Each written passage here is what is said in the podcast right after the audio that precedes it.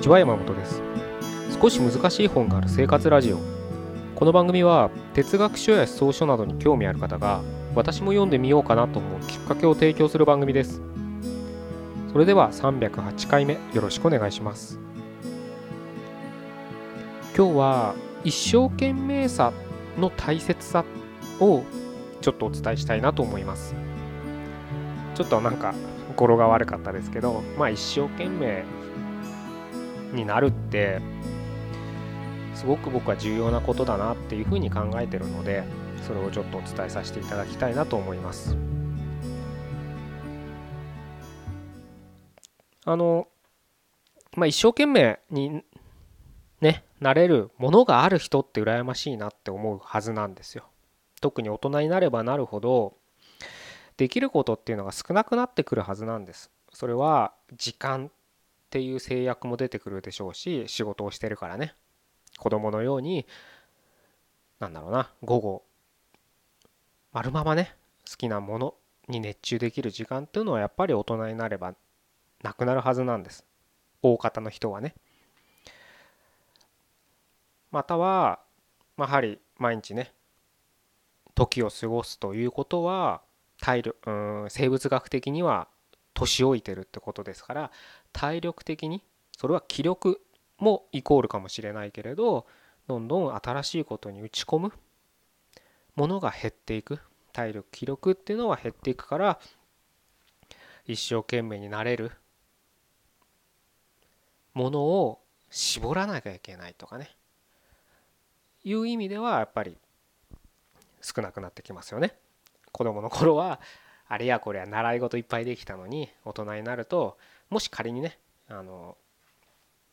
同じぐらい時間子供の頃と同じように時間を使えたとしてもやはり体力気力が追いつかずに、えー、全部はできない。なので絞らなきゃいけないみたいな選択肢が出てくる。かもしれないですよね。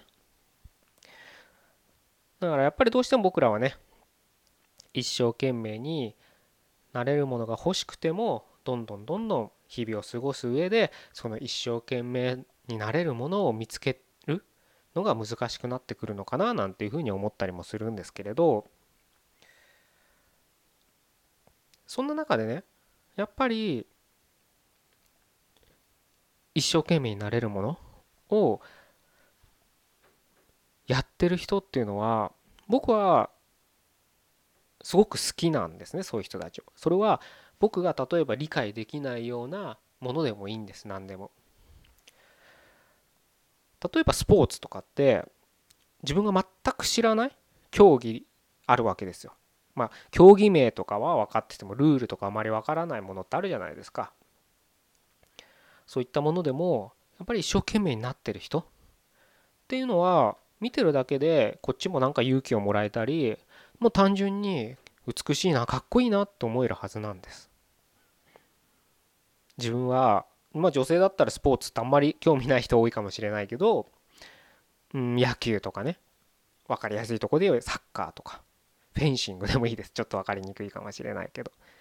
ラグビーとかねアメフトとか柔道でもいいですけどその好き嫌いあのなんだろうなかっこいいかあのなんだろうな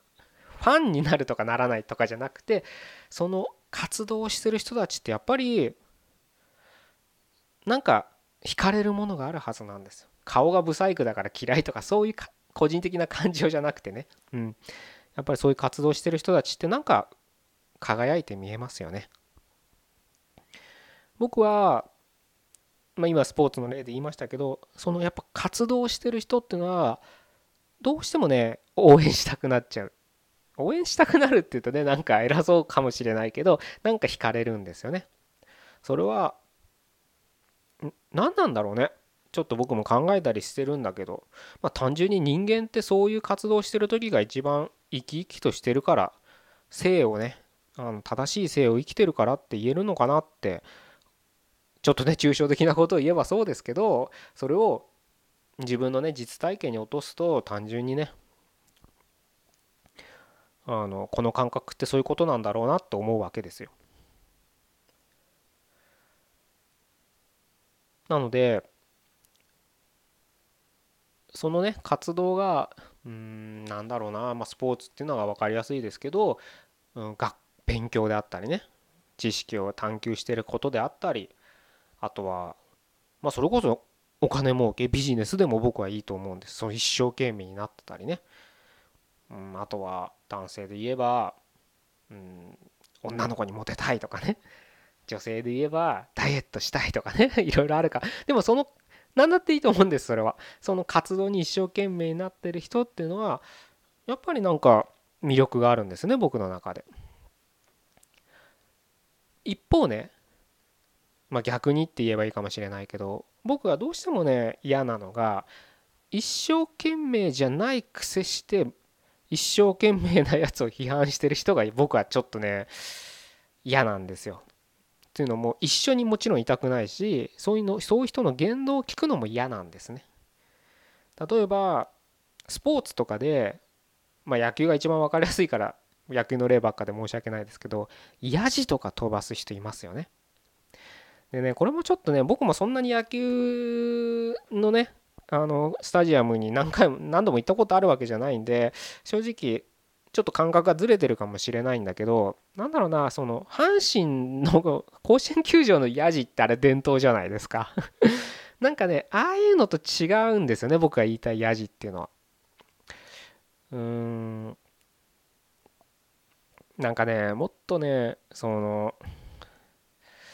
陰険なって言ったらいいのかな。なネットで書き込むようなそんなイメージですよ。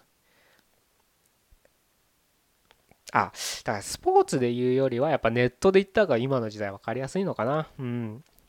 あの、アイドル活動とかしてる女の子たちをすごい叩きますよね。ネットっていうのは まあ今、まあ芸能人、人の目につく人だったらもう叩かれてなんぼなわけですわ。ツイッターとかってままずそんな媒体ですよね、多分ね。15歳、16歳とかね。もうもっと若い子だったら13歳とかね、まあまあ、要するに10代の女の子をなんか顔もね見せずに匿名でやたら叩いてるわけですよ。でもそういうのがねやっぱああいうのって見てるだけでまあ見る必要はないし目に触れないかもしれないけど なんかね好き嫌ですよねそんな人って。匿名だからしてるっていうのは多いと思う大きいと思うんです。まあそれは僕らのちょっと脳の構造的にね匿名だからな普通にね接してたらそんなことするような人じゃない人が匿名っていうね仮面を持つことによってその人自身もえ俺ってこんなことしちゃうんだって気づかないようなことをしちゃうのがちょっと僕らの人間性だと思うんですけどまあちょっとそれは別の話になりがちなのでなりがちとかなってしまうのでちょっと今日はしないですけれどそういう人ですよ要するに僕が。あんまり一緒にいたくないのは。あまり一緒にいたくないとか絶対一緒にいたくないのはね。うん。まあそれは僕だけじゃなくてうん。あ聞いてくださってるあなたもそうだと思うんですよ。つまり一生懸命な人をねもしあ仮にあなたが今一生懸命な何かを見つけてるんであればきっとなんかそんな時間ないはずなんですよ。人のね活動にねとやかく言う時間はないはずなんで人の一生懸命やってる人の活動に勇気とかねなんか活力をもらえることはあっても一生懸命やってる人はそこになんだかんだギャーギャー言う暇はないわけです。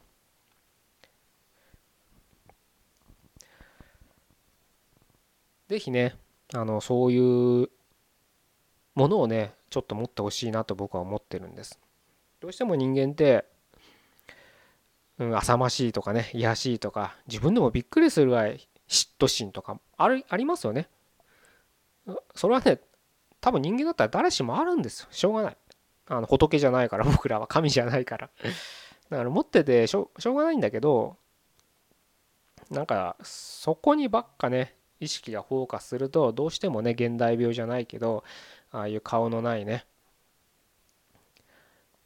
嫉妬ばっかしてるね。大衆になりがちになりますので是非あのそんなことをねせずに。まあもちろんしてないとは思うんですけれど。うん。あのあまりねそういう人たちとね絡まないようにあえて絡まないようにしていただければね何度も言う通り僕らは流されやすいですから人間っていうのはそういう人たちと同じ空間にいたりそういう人たちがよくいるサイトにね毎日アクセスしちゃうとか言うんであればちょっとねあの改めた方がいいんじゃないかなというふうに思います。じゃあ以上で終わりたいと思いますね。308回目ここまでどうもありがとうございました。